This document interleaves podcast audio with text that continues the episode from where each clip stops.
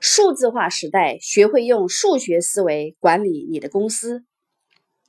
由于东西方思维的差异，在实际工作中，我发现中国本土公司喜欢用归纳总结的方法论及文字堆砌来表达问题，一大堆 PPT 文件、Word 文件看到的全是文字；而西方公司更喜欢用逻辑推理的方法论，用关键字加数据的方式表达问题，用 Excel 报表去跟踪管理业务和数据，解决问题既简便又高效。在华为担任顾问期间，我发现这种低效的工作方法问题非常严重。任何事件描述用一大堆密密麻麻的文字，根本找不到问题的原因和解决之道。公司高层和管理层常常苦恼不能快速高效解决问题，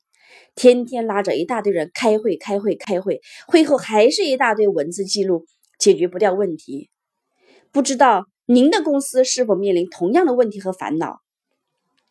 未来世界万物互联，所有物件、事件都会变成数据化，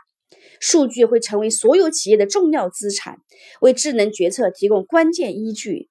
让我手把手教你用数学思维管理你的公司，手把手教你将公司所有业务进行数据化管理，运用逻辑推理的方法去迎接这个大数据时代和人工智能时代，高效工作，拥有更多的自由时间，享受生命。